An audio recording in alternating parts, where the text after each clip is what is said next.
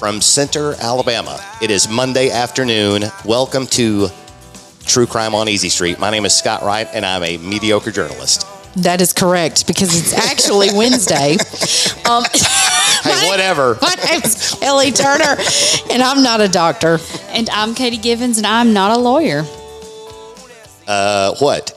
You're looking at me like it's my... Oh, it is me. It is you. It's what? Your week to do the intro, Scott. I thought I just did the intros.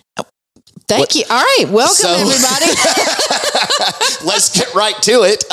Kelly. Yes. This is part two from what we started last week with the murder of Darlene Roberts. Yes. And we had Bo Jolly and his daughter, Caitlin Jolly, who is no longer Caitlin Jolly. She is now Caitlin Gossett. Congratulations. Yes. She got married over the weekend. She is currently on her honeymoon in Nashville. Fun place. Right.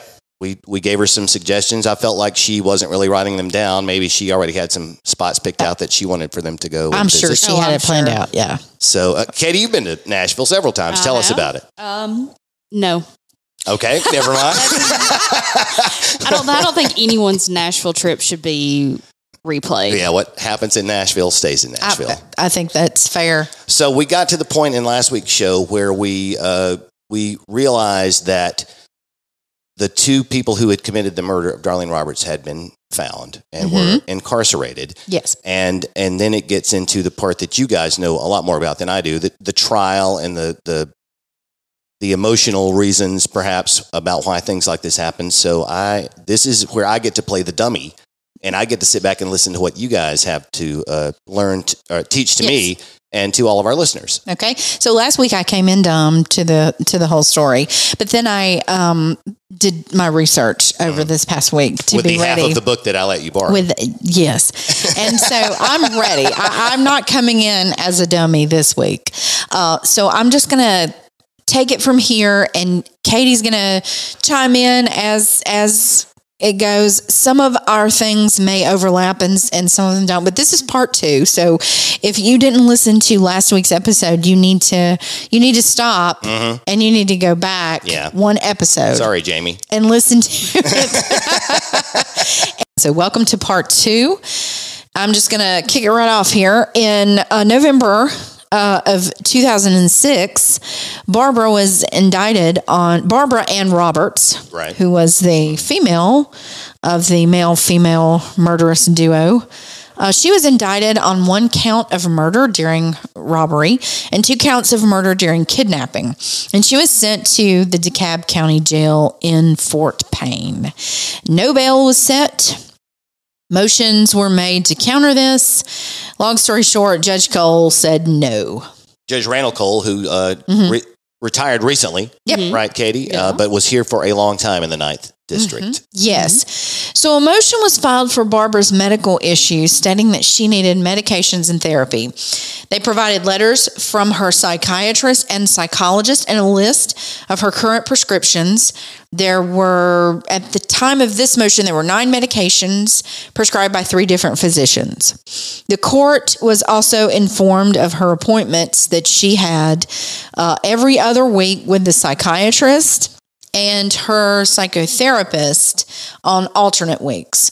So the way that works is she would have one week meet with the psychiatrist. Okay. On the next week, she would meet with the psychotherapist or the psychologist, counselor, whatever you want to call that, and then vice versa. So it'd be, it alternated. I guess I should say, not vice versa. It alternated. Yeah, okay. Mm-hmm. Then her medical doctor provided a letter explaining her spinal surgery that she had, and that was after... Was that after that bad car accident? The bad car accident that you talked about last week. That was in 2004 when she was in the car with Dr. Scheiss. Yes. When Barbara said to Sheila Johnson, who wrote Blood Ambush, that was when both of our lives changed forever for a lot of reasons that we explained in the previous episode. So go back and listen to that. If you're still listening, go back and listen to the first one. What are you doing? What are you doing? We've already told you. So she had the spinal surgery and she needed a certain level of thickness of a pillow in order to prevent extreme pain and headaches. Now, those of you out there who know anything about jail probably laughed a little bit at that, about the certain thickness of pillow that they're going to provide for you. Why are you looking at me? Jail, I don't know. In a jail that is terribly underfunded. Well, I mean, I don't know about the particular jail you're talking about. Let's just leave it at that. Well, I'm sure pillows are standard issue. Yeah. And you get the same pillow that everybody else gets. Right. You're not going to get this special pillow, but nonetheless, this doctor's providing all of this. So, you know, it's not just something that the lawyer is putting on this motion. They back it up with doctor's letters. Right. So Judge Cole read over this and agreed. He ordered that all of this happen. The medications that she's on, her therapy sessions, the pillow. So it wasn't long after that Barbara's going to complain that she is not receiving her medications correctly. In December, her psychiatrist sent a letter to her attorney stating that it was imperative that her medications be administered properly or she could become suicidal. Barbara had been diagnosed with PTSD and recurrent major depression at this time. This is what this results from that car accident, right? I mean, the PTSD probably from the car crash. Correct. Her attorney sent a letter claiming that she had not received her meds as prescribed and that Barbara had become delusional, incoherent. She was scratching at her skin. She appeared to be in a state of physical and mental breakdown, and this had made it impossible for Barbara to assist in her own defense. She told her attorney that DeKalb County personnel stated they planned to, quote, wean her off her meds and would not fund additional doctor's visits or prescriptions. So this gets put in front of Randall Cole after he has ordered these things to happen. So then on December the 18th, he's going to ask for a medical report from the DeKalb County doc, from the doc. And they are going to be able to provide that very quickly on that day. So they're immediately going to produce a detailed report of the medical treatment that Barbara was receiving. So even if, let's look at it this way. There are a lot of notes, a lot of paperwork, a lot of things that go into mental health treatment and administering medication in the jail or really anywhere. It's got to have a paper trail. For a judge to ask for this report and for them to very, very quickly provide a detailed report shows you that this was not something that they just hurried up and filled out on the fly and sent in my opinion. Right. I mean, this is just my opinion, but to be able to produce a document or a report, it's not one document, it is a detailed report that quickly shows that she was getting some kind of treatment. And so this is what they were giving her. She was getting Protonix once daily for acid reflux. She was getting Neurontin 600 milligrams twice daily for the pain from the car accident. Okay. It's like nerve pain from the spinal surgery and things like that. Celexa, 80 milligrams once daily for depression. Now, this is going to be something that they're responding to in 2006. Just a little side note, in 2011, a study came out saying that doses of Celexa over 40 milligrams daily have been linked to abnormal electrical activity in the heart. Wow. So can kind of cause some issues there. So 5 years too late for her to benefit from that information. Right. And if you think about it, during this time, the way that they're explaining Barbara's behavior, if your heart is continually racing and you've got a lot of extra activity going on, that can cause some hyperactivity, some sporadic behavior, you know, her feeling not right. It's going to add to the agitation. I'm not saying the Celexa has caused this, but I'm just saying that she's on 80 milligrams, and this study found that anything over 40 could possibly produce this result. So just a little side note there. Seroquel, 100 milligrams, one or two tablets at bedtime. This was to treat bipolar disorder. So now it's going to come out, you know, Barbara has been struggling over the years with bipolar disorder. She's been in her 20s, if I remember correctly. Her family started to notice and realize that she needed professional help in her 20s. Yes. And now she's 50 years old. Yes. And she's prescribed Ativan, 1 milligram, 4 times daily for anxiety. So they're saying she's getting all of this medication. This is what we are giving her. A physician affiliated with the hospital in Fort Payne, which is where this jail is located, reviewed her medication list and suggested one change in the prescriptions, which this physician said should allow her to remain more lucid with fewer highs and lows. They did not, in the book, they did not go into specifics of what exactly the change was, but this doctor took a look at this regimen and said, well, let's do this because... And based on her being diagnosed with bipolar disorder, they're going to want to take out those extreme highs and the extreme lows. And so he's trying to get her. Right. I mean, because it's in the state's best interest for her to be as rational and reasonable and as normal as possible, because they're going to run into problems with trying to prosecute her. They are. And they're if she can argue that you aren't letting me take my medications, and tell me if I'm wrong. This is sort of a guess here, but I mean, if you're not letting me take my medications, I'm not a normal person who can. It's going to hinder that. Like as her lawyer had said, she's not going to be capable of participating in her defense. That's what I'm trying to say, and that's going to be a problem for the prosecution and moving forward. So, on this day that this doctor evaluated Barbara, when he made the suggestion to change whatever the change in the prescription, she denied any scratches or lesions, and the doctor also noticed that none were visible. Remember that the lawyer said she was scratching and picking at herself. She had no abrasions or contusions on her body. She was alert. She was oriented. She was ambulatory without assistance, with a steady gait, meaning she understood her surroundings. She could carry herself around. She wasn't stumbling around. She was walking steadily. Right. She did complain of nerve damage to the left arm with noticeable tremors. Her vitals were normal. So if you are experiencing a great deal of pain, typically your vitals are going to show that. Okay. They'll be erratic in some way. Your heart beats up or... Blood pressure. Those kinds. Okay. No other changes to meds were made. She would continue to be reevaluated and adjustments would be made if deemed necessary. So what you've got is previous doctors that she has seen, and they have prescribed these medications that I've talked about. But when you go... into the jail, you're going to change your physician. You're going to have the jail physician. You're going to have doctors affiliated with the local hospital that maybe, have a rotation, whatever the jail's going to set up. And so they're going to reevaluate everything.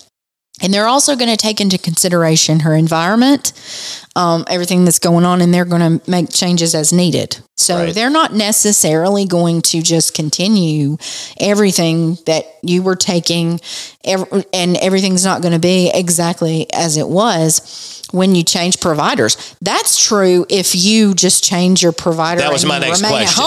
Right. That was my next question. Is that standard if I switch from one insurance provider to another, and I go to see my new doctor, I start back from zero? Yeah, they're going to reevaluate you. Right. They're going to look at everything, and they may decide to keep you on the same regimen you're on, and then maybe slowly introduce other things or decrease other things. But they're going to do their own assessment. They're not just going to... go with what another doc has said. So, you have this other physician that's taking a look at her. So, Judge Cole denied the motion. He's giving this motion because they're trying to get her moved back to Cherokee County. She's claiming they're not giving her meds correctly. She's claiming she's not getting what she's supposed to. They just prove that she is. So Judge Cole's going to deny the motion because of this report that she's receiving, the ordered care that he ordered. So it's not until, according to this book, that on March the 4th, 2007, that she's actually able to meet with her psychotherapist at the jail. So Judge Cole, he orders it. That's most of a year after the crime took place. He orders it in December of 06. She gets to meet with her psychotherapist March of 07. So we're talking about 4 months. Honestly, guys, if you try to get in with someone who is a psychiatrist or providing a certain type of psychotherapy without being in jail, it's not going to be that quick. Really? I mean, it's hard. It's hard to get in to care. So if I'm going to have some sort of emotional breakdown, I need to plan it 6 months in advance. Well, now they'll put you in a hospital. Mm-hmm. But I'm not going to see that psychiatrist. You might have months. It may be. Okay. It may be. I had no idea. I mean, I've never seen one so far, and you guys can always change your minds about whether or not I should. But well, what you have to do, just public service announcement. If you call, you need to let the person who, obviously the person who answers the phone is not going to be the doctor. Right. So you need to... And if it is, you don't want to go see them anyway. You need to let that person know everything that's going on. If you're in, crisis, you need to let them know. They can get you some help. They can suggest some things to you. Okay. And if you can't get in, you can go through your primary care physician. So you're just your general doc, your MD, and let them help you get into that treatment, but they can possibly start you on, some sort of path. So, So there's different ways to do that, but it's timely. Okay. And a completely different story in a situation where someone's incarcerated. Yes. And she's incarcerated. And so the psychotherapist is going to say that Barbara was in a state of agitation. She's concerned about her meds still. She's not able to sleep because the jail is noisy and the television's constantly on. He spoke with the jail's medical director, who was willing to change up the timing of some of her meds to accommodate. The psychotherapist said that Barbara was scattered, repetitious, disorganized, and often tearful. She was easily distracted and lost train of thought. However, he did not observe any delusional thinking or paranoid thinking. So that's going to be, those are some big deals. So what he's experiencing, the things that he's seeing out of Barbara, if you have ever done any work with a jail program, that's pretty standard. I mean, a lot of people in jail, especially when I worked with a women's program, they're scattered, they're disorganized, they're often tearful, they're in constant their lives are upside down, at least temporarily. And in jail, it's that way. And I always try to explain to them, it's designed to be that way. It's not designed to be the Holiday Inn. It's not, You're being punished. Yes. And so they're also, if 5 of you have a court date on a certain day, and they have to arrange transportation for all of you, they're not going to let you know until right before they take you, because they don't want all of you guys getting together and planning some sort of escape and trying to get in a car. And, so the not knowing, the uncertainty, that's pretty standard. Okay. In jail. Wow. I never thought of it from that perspective before, but that's pretty, and it makes perfect sense. It's part of it. You don't want to give 8 people 4 days notice. Hey, on Friday we're going to load you all in a van and drive you 20 miles. If I worked in a jail, I wouldn't tell them. Yeah. No. They can talk with their attorney and get some information, but that's, And if you work somewhere out there in a jail where that is not standard policy, you might want to suggest that. So, but the doctor's saying there's no delusional thinking or paranoid thinking. The pain, of course, we talked about she was experiencing goes back to the car wreck and the damage caused as a result.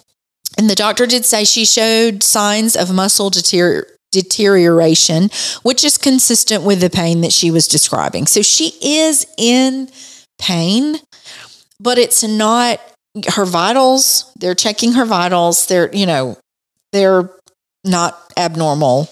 The medical director at the jail was very willing to change up the timing of the medications to accommodate the request. The doctor that she saw while she was in jail had, you know, didn't observe any kind of scratching or any kind of behavior that is consistent with what Barbara is complaining about to her attorney or complaining about to other people. Well, let me ask a dumb question. Am I understanding? I mean, it seems like the attorneys that are defending Barbara are spending a lot more time on trying to make her comfortable in jail than maybe trying to get her out of jail. And maybe, and maybe I'm missing something here, but I mean, it's, and I remember I read that book too. And I kept reading other chapters about what you're talking about and trying to make her comfortable and make sure her medicine's okay. And I get it that she's got to be able to be coherent to contribute to her defense, or that's probably an appeal process down the road somewhere, right, Katie? Well, the once the trial date is set, there's not much they can do in between except prepare their defense. And I guess the question I'm asking is, why aren't they doing that? Well, that wouldn't be a motion or anything you would see or hear about. Okay. And then so I have asked a dumb question. I suspected that I had. If she's calling and harassing them and saying, I want this and I need this and do something and do something. That's what you're describing, right? It's just it's a constant. And they're doing something. Yeah. Mm-hmm. I would assume that it's all coming from a request she is making to them. And yes. I'm sure she is. Okay. Because I know at our office here, I mean, they have nothing else to do but sit around all day. And she's correct. And make a list of top 10 complaints. Yeah. Correct. Okay. And she's doing that. She's flooding anybody and everybody that will listen with complaints. All right. And I'm not saying she doesn't have anything to complain about. It does show that she has some muscle deterioration and things like that. However, you're in jail and you're stuck for just a little bit. So you're just going to have to, or longer. It is in the jail staff, their best interest to make sure she has her medication as prescribed, because her mood is already elevated. She's clashing with workers. She's clashing with other inmates. There was one day where she received disciplinary action twice in one day because she's just, Well, I mean, it's a constant state of complaining and agitation. Damn, you're looking at the electric chair. Mm-hmm. Potentially. She's very, yes. I mean, that's what she wakes up every morning thinking, oh my God, are they going to sentence me to die in the Are the last things I ever see going to be the insides of my own eyeballs with 20,000 volts running through them? Correct. She's very agitated about this. And, again, she's clashing with everybody. Finally, on August the 15th, 2007, she has this deposition. She eventually is going to get moved before this date back to Cherokee County, which is what she wanted. She wanted to get out of DeKalb County Jail and back to Cherokee County. And I'm not here to compare the two jails. I don't necessarily think that her motive for getting back to Cherokee County had anything to do with medication that Cherokee County was going to. I mean, I don't do either. The same thing. And I wondered about that too. I wondered what that motivation was the entire time I was reading about it. And I think it's just, hey, everything else in my life has been taken away from me. At least they can take my life away from me in the place where I grew up. That's all I could think of. She just wanted to be at home. If I'm going to be in hell for the rest of my life, or at least for a little while, let's let it be at home for a little while before I go. For whatever reason, that's where she wanted. Yeah. She wanted to be back in Cherokee County. So I wondered. There's this deposition in the Cherokee County Jail on 8/15/07. She admitted to being treated for bipolar depression, PTSD, and nerve damage to both wrists and her left arm. She admitted to being hospitalized multiple times from 1999 to present day from her mental health issues.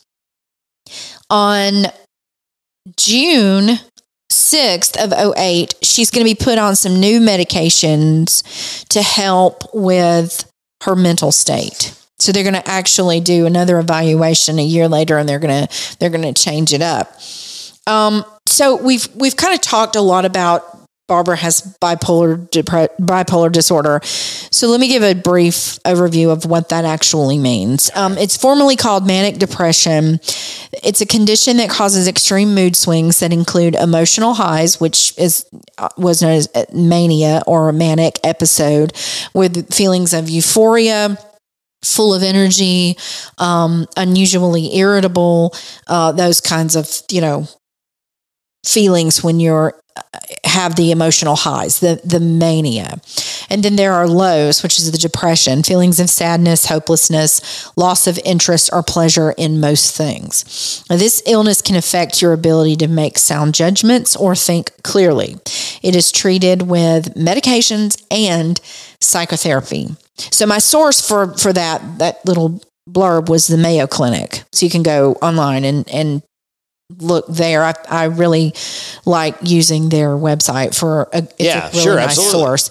But as a teenager, Barbara was liked by her teacher. She was at the top of her class. Barbara paid for her own college classes, and she even paid for her own dance lessons. She wanted to take dance. She was a go-getter. She was, when she wanted dance lessons, so she worked, she saved her money, she paid for them. She wanted to go to college, she worked, saved her money, paid for it. But it was in her 20s, right? Early 20s. She never exhibited any of these symptoms until she was in her 20s. Correct. She was, like I said, top of her class, liked by her teachers.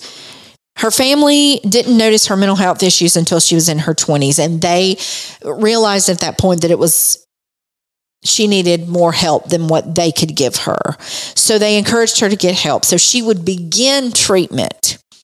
But a lot of these medications have side effects, and they're not always pleasant. So she would stop her treatment due to the side effects. She would self-medicate and not medicate. Yes. Okay. And then, so when she and Vernon moved to Alabama, remember that's how she got here, was she was originally from Texas, and she moved with Vernon, her high school sweetheart, right, to Alabama. She was hospitalized multiple times for mental health issues. Now, fast forward to present day, and I know I'm skipping the trial and everything, and Katie's going to cover that, but fast forward to present day, and according to the book, she's in prison now. Yes. So there's a little bit of a spoiler, but we'll get. She is receiving her correct medications, regular therapy, and consistent treatment. And her condition has improved drastically. So you fast forward to whatever the last day of this book that Barbara was interviewed by. It's on page 328 of the book. I was just going to check the publication. This was published in 2010. Okay, so it would have been a little bit before then. But, they changed up medication in 2008. They changed up her medication in 2008, and so I don't know, I can't speak for what all she's on present day, but at this point in time, on page 328. I'm looking at 328. Okay, let me see. All right, there you go. So I'm just going to read directly from Sheila Johnson's book. Corrected medication, regular therapy, and consistent treatment since her incarceration seem to have changed Barbara Roberts somewhat. She apparently has experienced a degree of improvement in her mental state. But despite any such improvement she may have made in recent years, the past cannot and will not be changed. Even though she has expressed an extreme degree of remorse and regret for her part in the death of Martha Darlene Roberts, Barbara has paid for the tragic results of her earlier actions with the lifelong surrender of her freedom. So she seems to be medicated, receiving her therapy, but I mean, that's good, but it does not necessarily exonerate her from the crime. Right. I mean, she still killed a woman. They trapped her like an animal, and then she ran, and they shot her like an animal, just dead. Well, I will always believe that the person who actually pulled that trigger got off a lot easier than Barbara Ann Roberts, but that's just my personal opinion. No, I think you're right. I think he's the one that did it, and because it doesn't make her any less guilty of capital murder. No, but he just shut up and But yeah.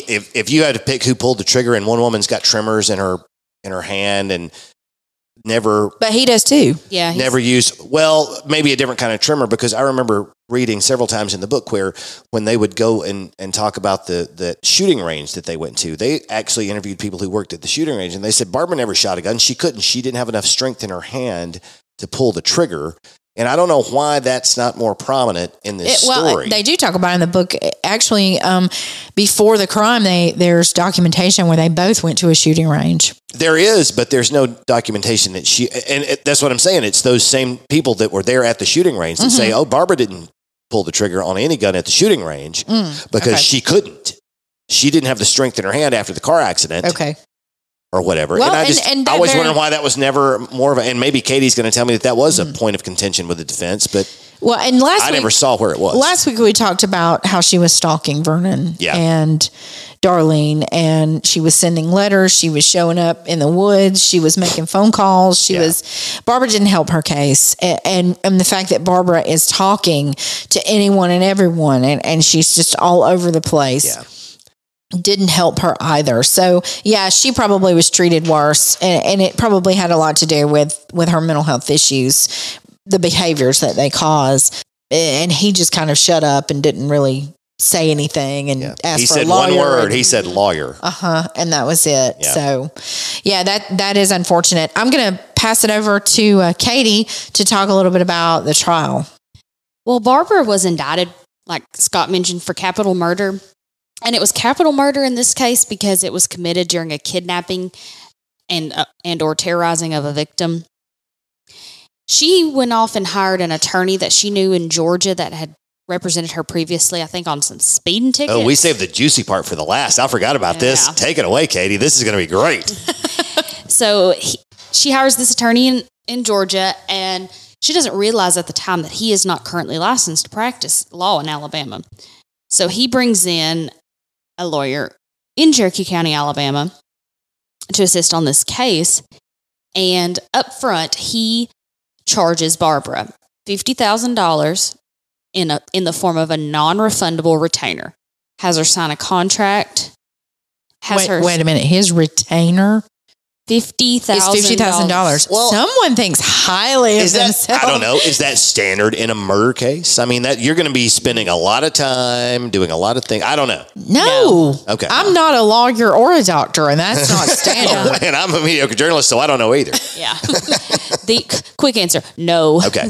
Sorry. I mean, this isn't the O.J. Simpson case. Gotcha. I was about to say, my gosh, that may have been what he paid his attorneys. I mean, I think Stephen Avery paid his attorneys $100,000. Good gracious! But no, this is not common around here. Okay. The terms of the contract was this $50,000 was non-refundable. Okay.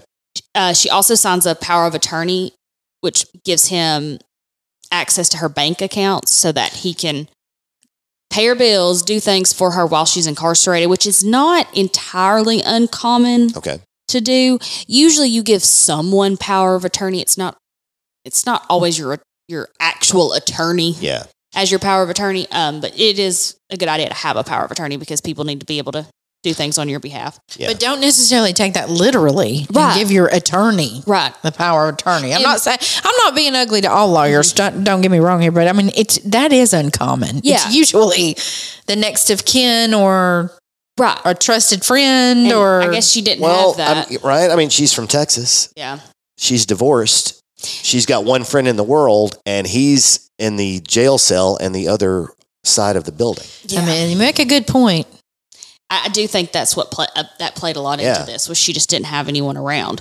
So trial commences, and like Kelly mentioned, the first little bit before the trial, they're filing a lot of motions, and then trial gets here. In August of 2008, she is convicted of capital murder. The jurors voted 11-1 for the death penalty in this case. So like I said, it was not a tedious trial.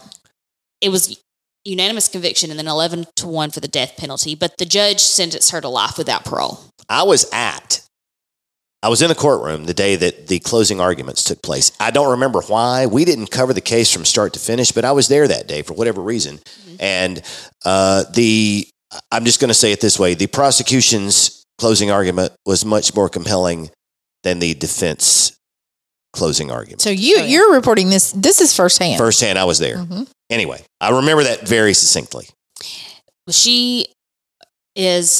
Her life is saved here. The judge does not go with the death penalty, and he goes for life without. And her attorney says he's going to immediately appeal this, which is very standard. He goes to Barbara and says, I'm going to need another $50,000. Okay. And I'm going to need you to sign another contract. Eventually, he is fired, and she is able to get a new attorney. In this case, though, the attorney is suing her previous attorneys. So she has hired an attorney not to defend her in her appeal, but to sue her previous attorneys for what she... malpractice. Okay. Yes. So she hires a malpractice attorney. All right. Like I said, Barbara does not pay the second $50,000, and she, in turn, fires this attorney, and she hires a new attorney. She is, all the while, during this process, asking for her money back, or at least the unearned portion of her money back. She's like, I paid you $50,000. You didn't do $50,000 worth of work for me. I want my money back. Yeah, I can imagine paying a $50,000 non-refundable retainer and then getting the dadgum death penalty. I mean, yeah, but I mean, would probably. How does that work? Is that like when you build a house and you every week the contractor brings you a list of here's what I spent this week? And an attorney should keep up with their time. Okay, because it's just time with an attorney. It's time you're paying for. Yeah, should keep up with the time log and document everything they're doing and be able to produce a time log in order to justify their time. It's like invoicing. Yeah, exactly. Yeah. Exactly. Her attorney states that he spent over 270 hours working on her case with in the nearly year he spent representing her. All right. How many hours did he bill her for? Well, see, he wasn't billing her as the time went, but when she was arguing with him that he didn't earn that $50,000, he says, I spent 270 hours working on this case.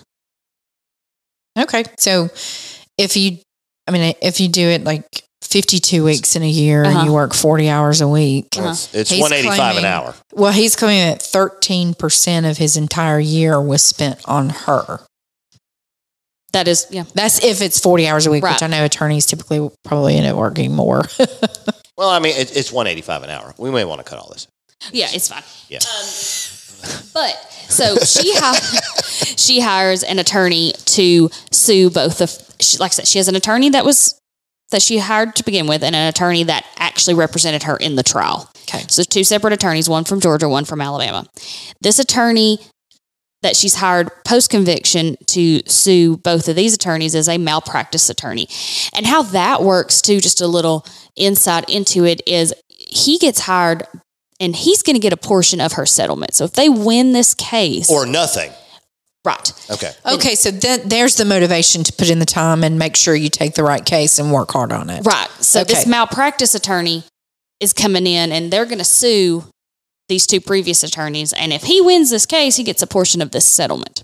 Okay. Usually 40%. All right. Ooh, steep. And so a Cherokee County jury awards her $2,060,000 in 2014. So he proved malpractice. Yeah. $60,000 in just damages and $2 million in punitive damages. Wow. So he's going to get $800,000 out of that if that ever gets paid off. Well... The points in the case that were made, for one, it is illegal in the state of Alabama to have a non-refundable retainer.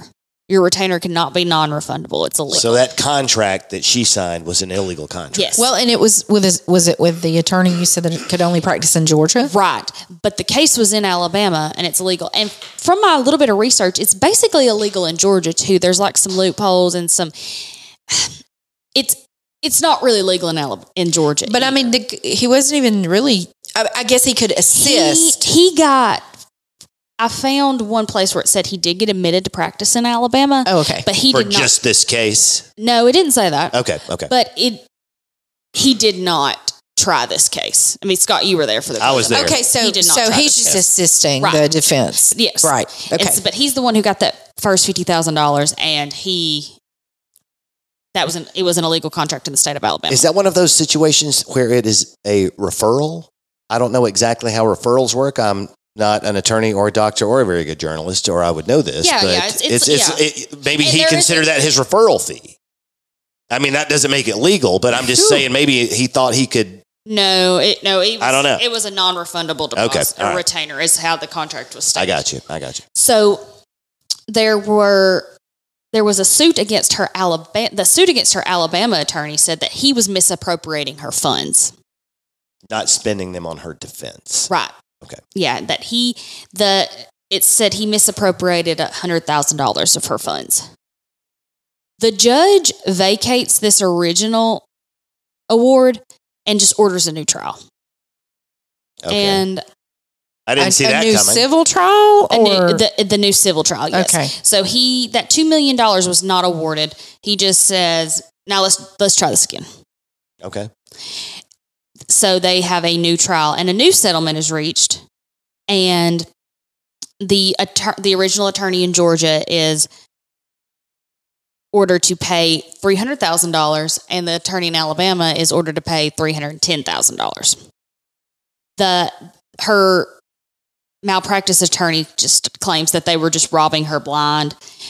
They did attribute to the majority of that coming from the Alabama attorney. Right. That is why, I mean, he ended up having to pay $10,000 more. And how that works is really when you sue an attorney, most attorneys, well, I would say all attorneys, I think you have to. You have E&O coverage. Okay. And so that's kind of like insurance. I'm the idiot here. What is E&O coverage? Errors and omissions, but I can't say the word error really well. I got you. I try to just avoid error. Okay. Error and omission. Yeah, like Kelly said, like a doctor's malpractice insurance. Okay. I mean, I guess it is malpractice insurance. I guess that's another term for it. But so it's actually the insurance company that ends up paying. And your premiums go up. Oh, yes. Yeah. Or you drop. Or they don't. Right. Yeah, they won't cover you anymore. And so you may think, well, why is she getting $610,000 and she's sitting in a prison cell? Well, she doesn't. You can't. She can't get this money. Right. So her attorney is paid. Of course, he's paid first, and so we got $240,000. Right. And if that's the math, I'm not over here double checking that, but yeah, don't. While all this was going on, there was a civil case that was involved, and it was for the estate of Darlene Roberts and Vernon Roberts, Darlene's husband. He filed a wrongful death lawsuit against his ex-wife Barbara in Georgia, representing the estate of Darlene, and the jury awarded the estate $30 million. So all of the funds that would have been paid out to Barbara in that malpractice case went to the estate of Darlene. Because originally it almost was like they were really suing the surgeon. Yes. I mean, he's the one with all the money. Yeah. Mm-hmm. And so they were really going after his deep pockets. But since Barbara just happened to win this civil case, all of her earnings go to the estate of Darlene. So you'll be happy to know that the victim's estate actually benefited from her winning this. And it seems like that's the third or fourth time that we've talked about a situation like that, because I remember with the Eric Rudolph case, there was this situation a few years ago where he tried to write an autobiography. Mm-hmm. And there was some legal ramifications about whether or not he would be able to profit from that. Yeah. And somebody determined along the way that he wouldn't. So same situation. Yep. You can't profit from murder. And speaking of Dr. Scheiss and his deep pockets that the estate was going after, what happened to him?